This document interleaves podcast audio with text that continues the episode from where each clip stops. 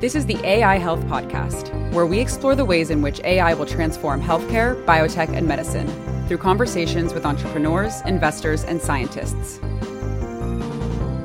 I'm your co host, Pranav Rajpurkar. And I'm Adriel Saporta. And you're listening to the AI Health Podcast. One aspect of health we haven't covered yet is the electronic health record. I think it'll be fun to do a little bit of a deep dive into what electronic health records, also known as EHRs, are, their history, and current challenges before we dive into what's going to be our first of many conversations on how AI technologies are suited to tackle these challenges. All right, let's do it. So, EHR stands for Electronic Health Record, and it's what it sounds like it's an electronic version of your health record. And maybe some of the Gen Zers among us are thinking, well, of course my health records are electronic. But every time I call up my pediatrician to figure out, for example, which vaccines I got as a kid, it takes her a few days to get my paper charts out of a physical storage unit somewhere in New York City. oh, wow. So, an EHR will contain all the medical information you'd expect a patient to have medical history, diagnoses, medications, immunizations, test results, even radiology images. Right. And even though the image of your family doctor with a clipboard may seem quaint, there are a lot of downsides to having paper medical records. Probably the most important one being that if you're someone with a serious illness who needs to see several different doctors and specialists, you don't want to have to call up the basement records department of every hospital you've been to and wait for them to photocopy doctor's notes and any x rays that you've had so that you can physically mail them to another provider. If providers don't have the full picture of what's going on with the patient, there could be delays in treatment or they could unnecessarily duplicate expensive medical tests. Right. I'm assuming that electronic health records can also help increase providers' revenues by streamlining billing. Oh, absolutely. But the more generous take on EHRs is that by allowing patients and physicians to much more easily share patient data, EHRs are enabling coordinated care. In theory, yes, which is why back in 2009, President Obama gave $30 billion to hospitals and medical providers to digitize their health records. He passed what's called the HITECH Act, and HITECH stands for Health Information Technology for Economic and Clinical Health. At the time, only 17% of doctors stored information digitally. Wow. The HITECH Act encouraged providers to adopt EHR systems by creating financial incentives for them to do so.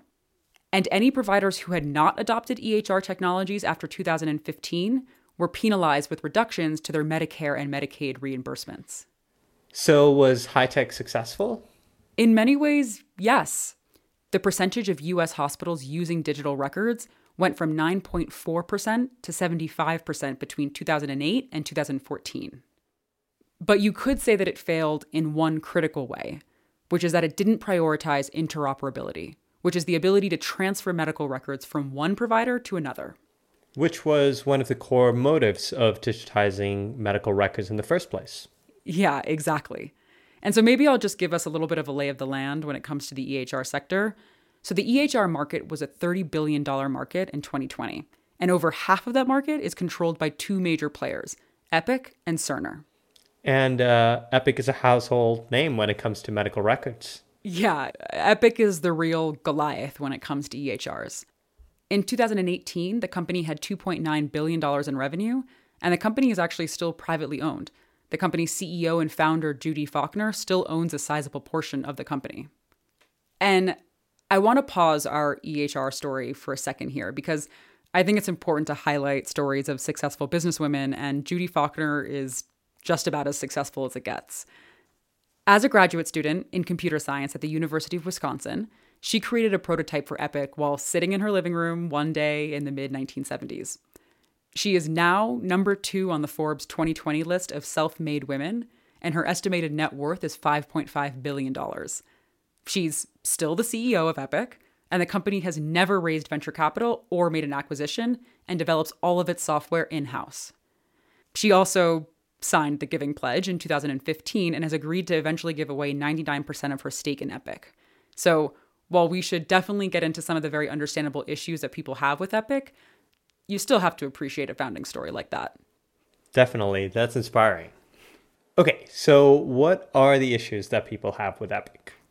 Well, I should say that it's like a thing that no one likes their EHR. Almost everyone wishes that their EHR did this or that thing better. But I think doctors tend to complain that Epic is overly complicated, that it's almost too customizable. As one doctor once put it to me, Epic is a Lamborghini, but most of us are driving it in first gear. one of the hopes with EHR is for patients to spend less time on their computers and more time with the patient. Physicians spend an average of about 16 minutes per encounter when using EHRs. A 2018 survey found that 7 out of 10 physicians agree that EHRs greatly contribute to physician burnout.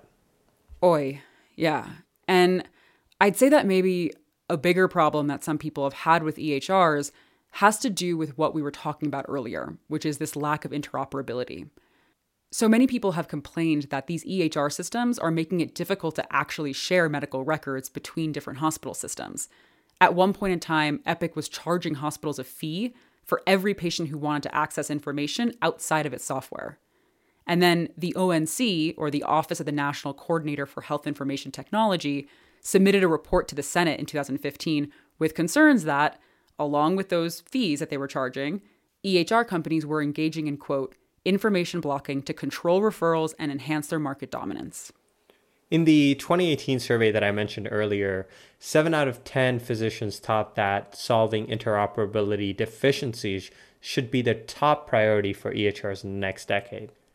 And I imagine that one of the challenges here, if you're a digital health company that's developed predictive analytics to support disease diagnosis or prevention, but you're not able to integrate with whatever EHR that the provider happens to use, it might be hard to convince doctors to use a second system just for that use case. Totally. Think of all the cool and useful AI based third party applications that could be built on top of these EHR systems. So, if hospitals are frustrated with Epic's lack of interoperability, why can't they just hop to another EHR? so, Duke University reportedly spent $700 million on its Epic implementation. Mayo Clinic spent $1.5 billion to implement Epic in all of its locations. Getting set up with a new EHR is expensive. And if you've already sunk millions of dollars into an EHR, chances are you're not getting off of it anytime soon. But now people are pointing out that with new AI technologies like wearables, at home diagnostics, and virtual care clinics, that patient data is now being generated outside of EHRs. So even if digital health companies are able to pull data in from legacy EHRs, the new data that they're generating isn't being sent back to those EHR systems. And so incumbents like Epic and Cerner are probably a little worried about this. I think that's a great point. Today, we'll talk with Ian Shakil, founder of Augmedix. Augmedix converts natural clinician patient conversation into medical documentation so that clinicians can focus on patient care. And I'm excited to hear how the solution fits into solving some of the problems we just chatted about with EHRs today.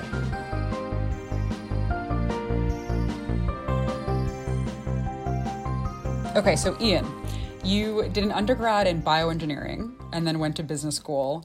Can you maybe take us through the the brief founding story of Augmedix? When was the aha moment? Was everyone around you starting a company? I we we both went to the GSB, so we know how that that peer pressure can feel. So the Augmedix founding story is, is very much Silicon Valley magic. So I graduated from Stanford from the GSB in 2012, and I started working in startups myself. And oddly enough, on a sunny summer day, um, I was hanging out in Dolores Park. I was with friends, and some of those friends happened to be working at Google, and some of those folks happened to be at Google X, and one of those folks in their backpack had a prototype hardware device that they were not supposed to have in the wild. And they told me it's called Google Glass. They told me I could try it on, play around with it, but was forbidden from ever taking a picture of it. Otherwise, they'll get fired. And mind you, this was at a time um, when no one in the world had really heard of glass. So here I am, being the geek that I am. I, I put on this device. I'm looking around, and I didn't want to give it back. And being a healthcare person myself, the first thing that I said was, have you thought about doctors? Here's what you could do. And I started effectively verbalizing Augmedix right then and there on the spot in Dolores Park. The Googlers were all laughing at me. Uh, they were telling me, you know, we're thinking about other types of applications, dads in the park, GoPros, selfies, hiking, that kind of stuff. and I, I, I, laughed at that. And I, um, we got into a big debate, really. And I kept contending that healthcare and enterprise was the way to go. And in the subsequent weeks, I really just became obsessed. After that, I just decided to drop everything I was doing, quit my job, and found this company, Augmedix, the first glass company of any sort and really start this company off with a mission to rehumanize the doctor patient interaction using technology. Was that scary to start a company based on another company's product? It, it was. I mean, Google, I had no contact with Google other than that weird conversation in the park. It's not like they were uh, sponsors of this. If anything, they were uh, soft anti sponsors in the way they were really positioning Glass. It, it's kind of funny how Google got to be involved in the first few months of Google's soft launch in 2013, you know, they would send these Google Glass devices to like celebrities and things like that. And the celebrities would receive these consumer glass devices, put it on, say something, take a selfie, put that glass away in their dresser, and you would just never see that glass again. So one of the things we would do is we would like find and buy these unused glass units and hoard them and then re-engineer them to be enterprise grade and be useful to Augmedix.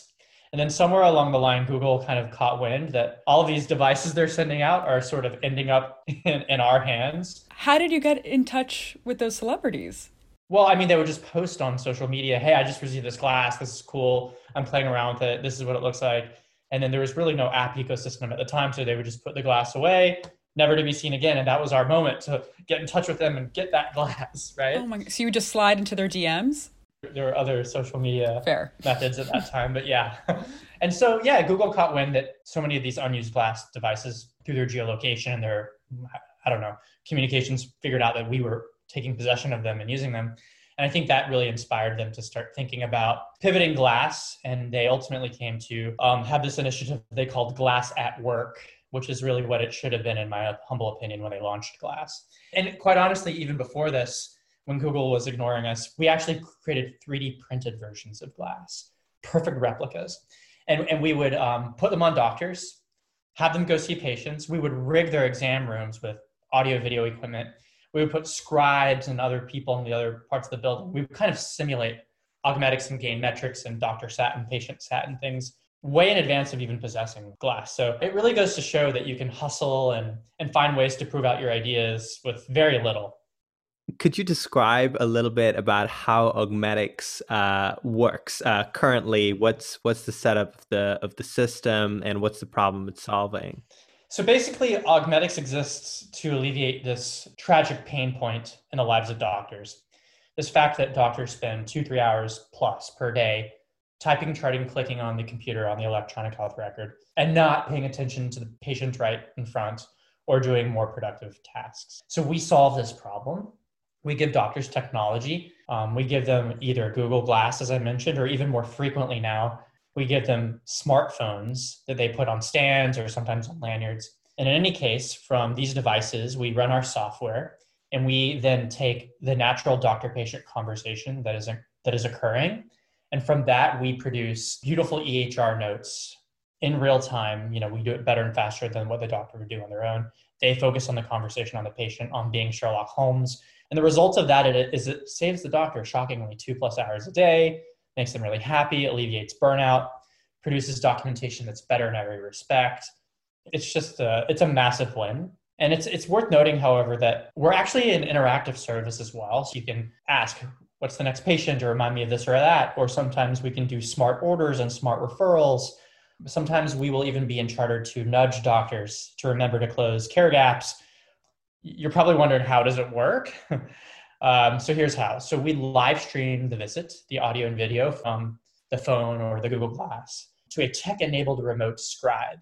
So this person from far away in a secure environment sees and hears what doctor sees and hears as the conversation's unfolding, they're focusing on what's medically relevant and structuring that where it belongs in Cerner and Epic and the EHR. And mind you, this scribe is sitting in what we call a scribe cockpit, which is laden with a bunch of automation tools and natural language processing tools.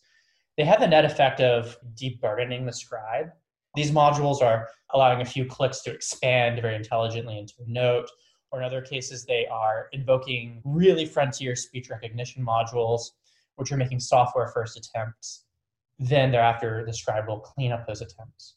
But mind you, you, you got to have that human in the loop. Uh, you got to have that scribe. I'm curious, before in the pre Augmedix days, what used to happen in a clinic? So, you know, you have your doctor talking to the patient.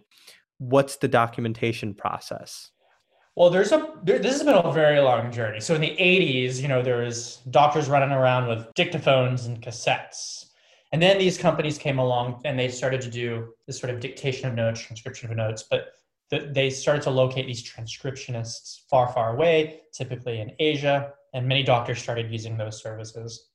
And then in the early 2000s, there was a bipartisan effort, Democrats and Republicans, to really catalyze doctors to get off of paper records and analog records and really get on board and produce structured EHR medical notes as they should be. And so at that time, doctors were asked to actually use these EHRs, engage in those EHRs, type and structure their notes themselves, which is all for a great cause, but it caused this calamity of doctors having to spend hours a day typing, charting, clicking on these really clunky systems. And then uh, over the last few years, more recently, doctors have been clamoring for other ways to help. One, one way they've been clamoring is hiring in person on site scribes.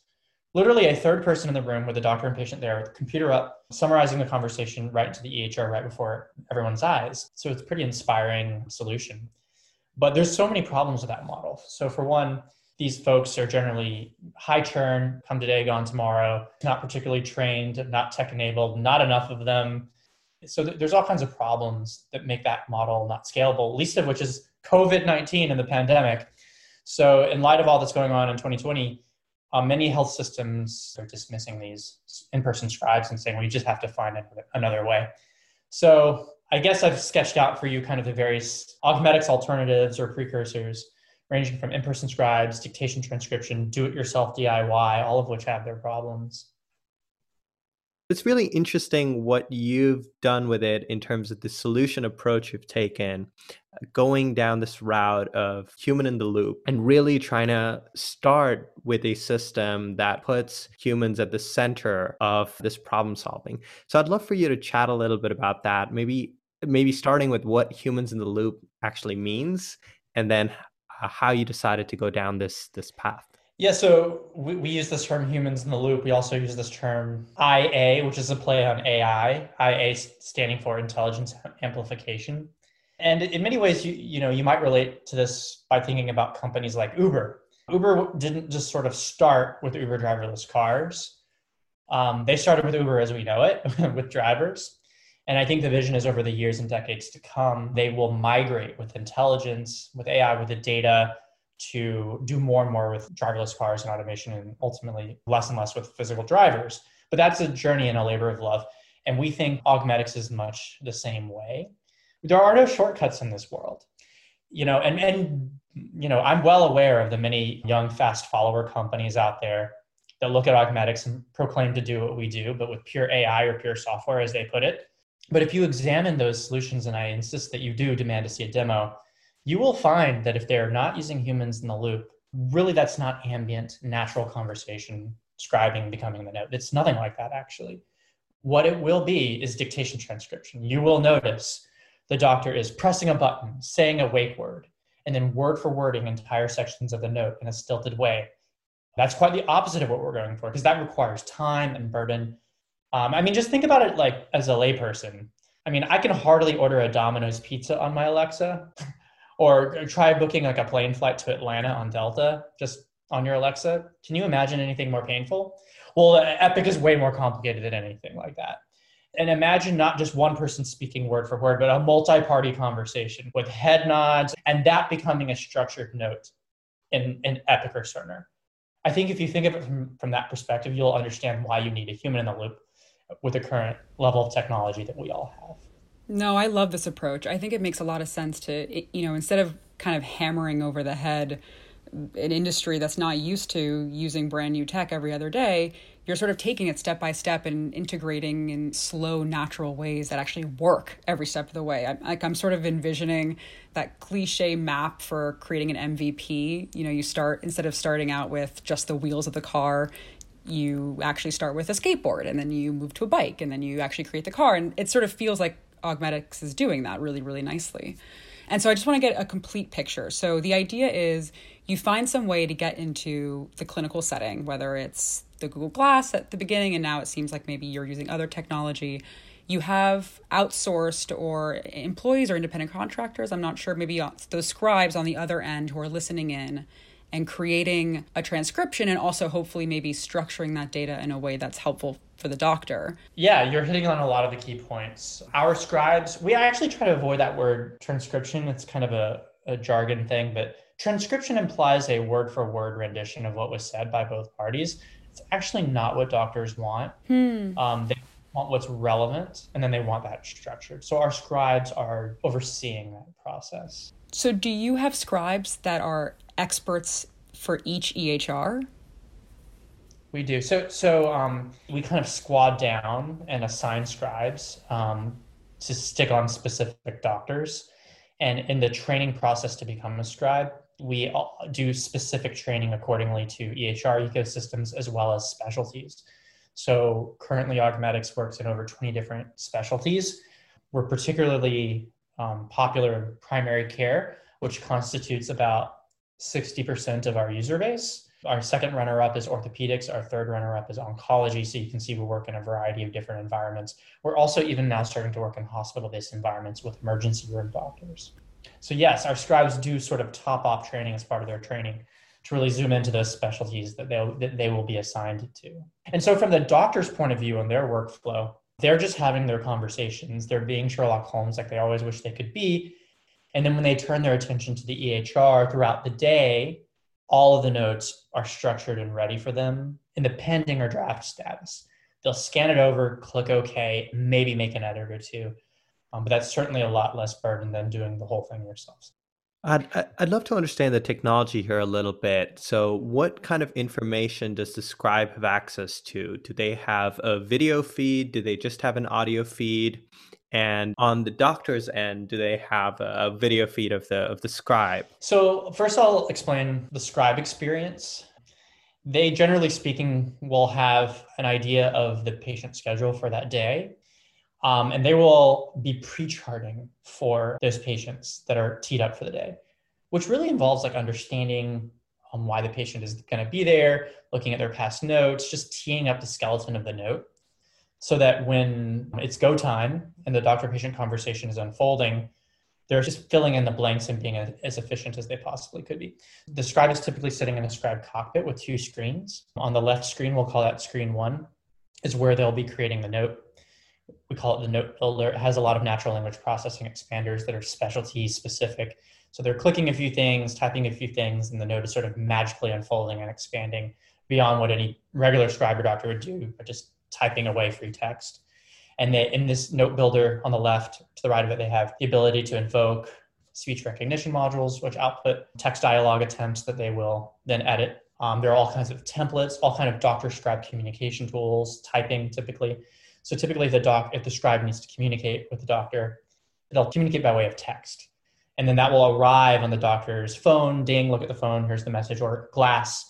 Ding, look at the glass message. Um, and that's kind of the way that two-way interaction works. It's typically not audio video in both directions. I guess you could say it's asymmetrical in that way.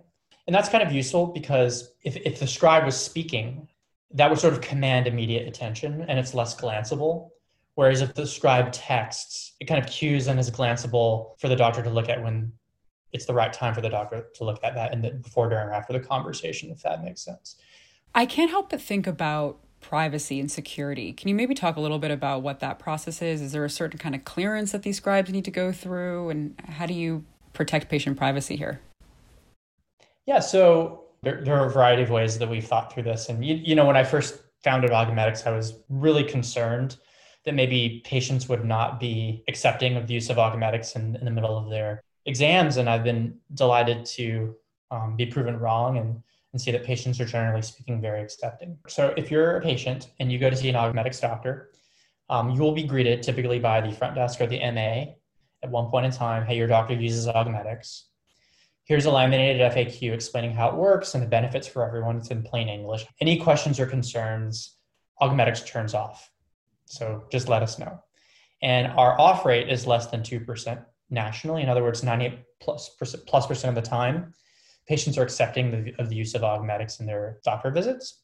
So we see this acceptance rate as being really good, better than I actually thought it would be. I mean, I think for good reason. Patients don't particularly like the status quo either, having having a difficult time getting a hold of their doctor and having really degraded visits in the middle. And so this really is an improvement for them over the status quo.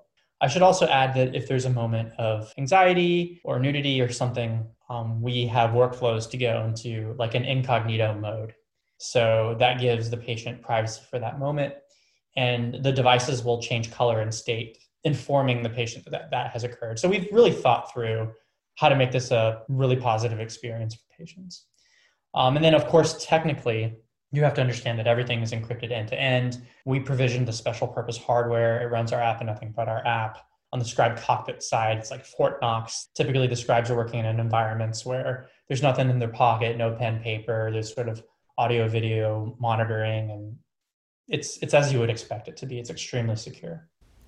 Got it.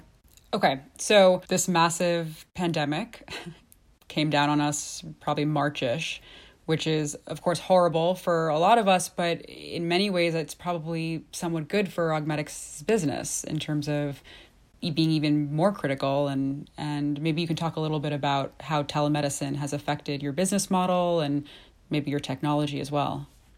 Yeah, so despite the tragedy of COVID 19, in some ways it's highlighted our benefits. Um, put another way, you know, we've been adding health system customers and we've been adding doctors through the summer of 2020. We have substantially more clients today than we did pre pandemic. So we're very fortunate in that respect. And, and it sort of makes sense, right?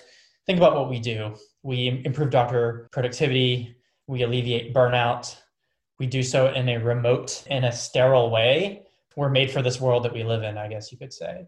And as I was mentioning earlier, doctors used to have in person scribes sometimes and the realities of the pandemic have forced those doctors oftentimes to let go of those scribes, which creates demand for us, um, which we are happy to, to seize.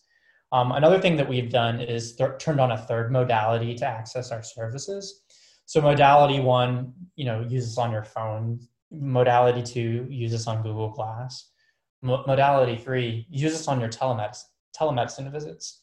So doctor and patient are on a on a Zoom call, for example. We are then ambiently documenting on that Zoom visit, and no devices are necessary in many cases, and we're just right on the stream performing the work and the interactivity over Zoom. When we have a deep strategic integration with Zoom. And so, will the patient be able to see Augmedix in the session and sort of be aware that Augmedix is live? Yeah, the, the sort of informed and information and consent to use Augmedix is what you know needs to happen over telemedicine as it would over in-person visits. And typically in the zoom visit um, augmedix is shown as a as a service running and as a party to the stream. And the patient can see that that's the case. I'd love to take a step back and just talk about sort of the sales process here. So you have this product that could be used in a hospital in a doctor's office at a private practice how did you think as a founder what slice of the market you were going to go after first. Did you did you have that in mind, or were you just going to kind of see where it stuck? well, there's what you want, and there's what you actually can get. so you know, if you listen to all the VCs out there, they'll tell you, you know, unit economics, and you know, it's much more efficient to sell to a large health system to Kaiser than it is to individual doctors on on University Avenue. But the reality is, Kaiser doesn't really want to talk to you on day one and most digital health startups really need to prove their mettle with independent doctors and showing proof points and compliance and gain traction in that way. And of course, that's what we did in, in the first um, year, more than a year of our existence. And what was that like? How did they react? I, well, for one, like independent doctors appreciate the value propositions of Augmedix just as much as Dignity or Sutter would and do. But it's just much easier to engage um, Maverick make your own decision, your own business person, independent doctors, get them up and running. Um, you can get an independent doctor up and running in a matter of weeks whereas the sales cycle for health system is typically a matter of quarters. And it's just sort of uh, a way that we got started, and I think a way that many digital health startups need to get started. I, I wish it wasn't so, but it is just the way it is. Now, today, I would say 90% of our users, even more than that, are from enterprise clients, the likes of Dignity or Sutter or CHI or Northern Light, you know, big folks like that. But we had to grow into those shoes. Got it. And I guess that sales process must feel very different because you're selling a product that maybe Sutter will pay for, but that doctors are actually using. So in that process, do you have to mm-hmm. pitch to sort of the, the business folks up high before even talking to the doctors there? Or what does that look like? Isn't it funny how in healthcare there's like always so many people you're selling to and the stakeholders or the stakeholder map is so complicated. Yes, I guess it's, it is somewhat complex for us too when selling to enterprise so typically speaking, we contract with the large enterprise. And, our, and a typical champion would be the CMIO, Chief Medical Information Officer. Huh. What do they do? They, t- they tend to be a physician themselves, and they tend to bridge physicians and their needs with technology and IT. And most health systems have a CMIO or CMIOs. We also have other champions that can bring us into health systems. I've seen heads of innovation, chief medical officer, people in operations be good inroads and champions for us to sell into enterprise. But typically, you need a champion. They really usher you through the process and help you get an enterprise master contract set up. And then, you know, we'll typically do an initial deployment, 10, 20 doctors or something like that, show the health system what good looks like, agree on metrics, strategic initiatives, and then we'll begin that rhythm of, of growing and permeation throughout a health system, which can take a, take a long time. It is interesting because most of the time the health system is paying the bill, paying for Augmedix. But on the other hand, the doctors, generally speaking, want Augmedix and are the users of Augmedix and get many benefits from it. So oftentimes the health systems will make a strategic ask of those doctors that they deploy Augmedix on. So for example, maybe um, you will see X more patients per day or any number of things. So there's like a trade-off happening. There's often a trade-off, not always.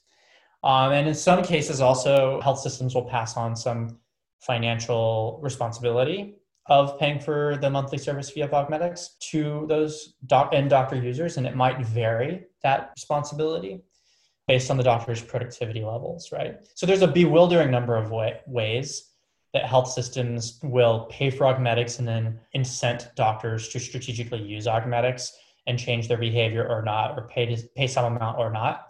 So we at Augmedix one of our responsibilities as we see it is also to help health systems think through all of this mess and all of these options and tell them you know what's worked at dignity what's worked at sutter here's the data we can all work together to deploy this in your various regions among your doctors that's fascinating i would never think of a doctor needing to be a part of that conversation like i know you're paying x y and z for this product for me to do my job but i promise you it'll be worth it and here's here are the metrics i'm going to hit in order to show that to you that's wild. It is wild. I mean, in, in some ways, it's simpler for the, those independent doctors that are not part of the enterprise. In that respect, you are your own business person. You want the service, you're paying for it outright. End of story, right? Right. But in a health system, there, there's this multi-level kind of understanding that needs to be had. And so, you know, some health systems view Augmedix more as a burnout relief uh, solution, and so they ask very little of their doctors. And if anything, they're just trying to keep those doctors stable and happy doctors are, are, are good doctors and practice good medicine. And, you know, it, it's kind of a war for doctors out there in the, in the world of the doctor shortage we have today. And some health systems have a more financial point of view, and they're really trying to incent doctors to practice at the top of their license and also at a high level of productivity. They really want to be discerning about who they give Augmedix to and under what circumstances and how doctors get to keep it. Now, I'd love to dive into the outcomes and you know the improvements that you're showing in a lot of these outcomes with Augmedix. I guess at the very basic level, it's clear to all doctors. I'm spending a lot of time on my computer writing up these notes. I can save up time. On the hospital end, one of the things that I've heard is as a digital health company, you don't just want to show the hospital you can make them more efficient it's you want to show them that you can increase revenue and so i'm curious to hear from you how were you able to demonstrate And at what point in in the eight year journey were you able to actually demonstrate improvement in time for doctors, improvement in revenue for hospitals? I mean, early on, when we're live on a on a health system, I think the expectation is within a matter of months. We need to be doing time and motion studies showing that we are doing what we promised to do, which is saving doctors two hours a day or more. And we need to be connecting that with additional results. Those results could be more patients are being seen, or doctors are modifying their schedules in ways that are strategic and produce more revenue. And so we, we take it as a responsibility to make sure those metrics are agreed to. We understand them before we go live, and then we constantly monitor and track them as we do go live. A lot of health systems don't really actually have the infrastructure to do this measurement bit. And a lot of startups kind of take for granted that they do. And I think it's really important that startups don't take that for granted and really get into the ROI and the metrics upfront and early and as you proceed. So, yeah, uh, health systems really bias for the following metrics and value propositions. One is the nexus of time savings and productivity, more patients per day, something like that. That's the main reason. The second reason health systems bias is the alleviation of doctor burnout, which sounds all well and nice, and it is, but actually it's very expensive when a doctor churns or burns out. When a doctor leaves a health system and a health system has to find a new one, relocate them, there's the training decline, the productivity resumption. It could cost half a million to a million dollars. The health system have to go through that. And are you able to measure that at all, qualitatively or quantitatively, that you're able to reduce burnout? The, the first one is easily measured and we do it all the time. The second one we have to extrapolate to. So we have all kinds of quality of life and burnout measures that we point to, and we make arguments and models about how that connects to reduced churn. And we, we do do that. But as you can see, a squishier metric than the first one, right? I'm curious how long it takes to deploy with one EHR. Is that, are you looking at like a six month process? Are you looking at a couple weeks? A lot of um, healthcare startups kind of in this like EHR integration purgatory. So they got this health system all excited to be up and running, and then great. So you're now in the Cerner queue or the Epic queue to be integrated, and we'll talk to you in 18 months once it's like the 90 projects in front of you get processed. Um, and typically, typically by the time that happens, there's a new CIO, and it's like, what what just happened, right? One of the interesting things about Augmedix is we actually require minimal EHR integration to be up and running on day one. So to be up and running in Doctor Group X, all you really need to do is provision us EHR login credentials, um, specifically to a scribe profile. Now, as we get to higher levels of scale with the health system, higher numbers of doctors, there's a lot of benefits to um, deeper EHR integration involving FHIR, HL7, or other APIs. Um, and that takes time and we can work that out on its own timeline, I guess. So we kind of have set up our system in a way that we can be up and running in no time with no EHR integration, but we build a bridge to EHR integration when, when the health system customer and Augmedix are ready and have the scale to do so. I'd love to understand the regulation steps here. Building AI requires FDA clearance because it's making medical decisions, unless it's being used to support some other part of the non clinical decision making process. So, in the world of Augmedix and the problem that you're trying to solve, what place does regulation hold? Fortunately for us, our current workflow is such that we do not need to seek FDA regulation or the European equivalent. Well, not that we're active in Europe. That is because we do not make medical decisions. Um, we are merely a conduit. We are the pencils of the doctor in the, in the note taking process. And importantly, the doctor has to click confirm when the pending note is being reviewed. And in doing so, um, the doctor takes legal responsibility for the note in its totality. And, and we're not the first person to invent this concept or way of looking at it. Doctors that were using in person scribes, informally or formally, had been thinking of, of it this way for years in advance of our, of our existence. Now, there are other things we have to think about. Um, a lot of health systems have really rightly complex and, and onerous information security and compliance hoops that we have to jump through in order to be successful with them. So we have plenty of things to worry about in the compliance point of view. And we also have HIPAA and all of that. But we're not subject to the FDA oversight right now. I'm kind of curious what the end goal for a company like Augmedix is. And I appreciate that you might not know that right now, but there's a part of me that thinks that, you know, maybe you get acquired by an EHR, right? I mean, this seems like the kind of technology that any of these companies should be able to just have themselves. And is an acquisition something that you're looking towards? Is it an IPO? What's sort of the, the end game here? Yeah, I mean, we're building the company sort of strategically to be um, a standalone, iconic, independent company and a, really a layer on top of healthcare in America that spans specialty, that spans health systems, that spans various EHRs. And we're well on our way to doing that. We have a, a wildly ambitious vision for Augmedix. You know, what we do today, saving doctors a third of the day, alleviating burnout, it's, it's a massive opportunity in its own right.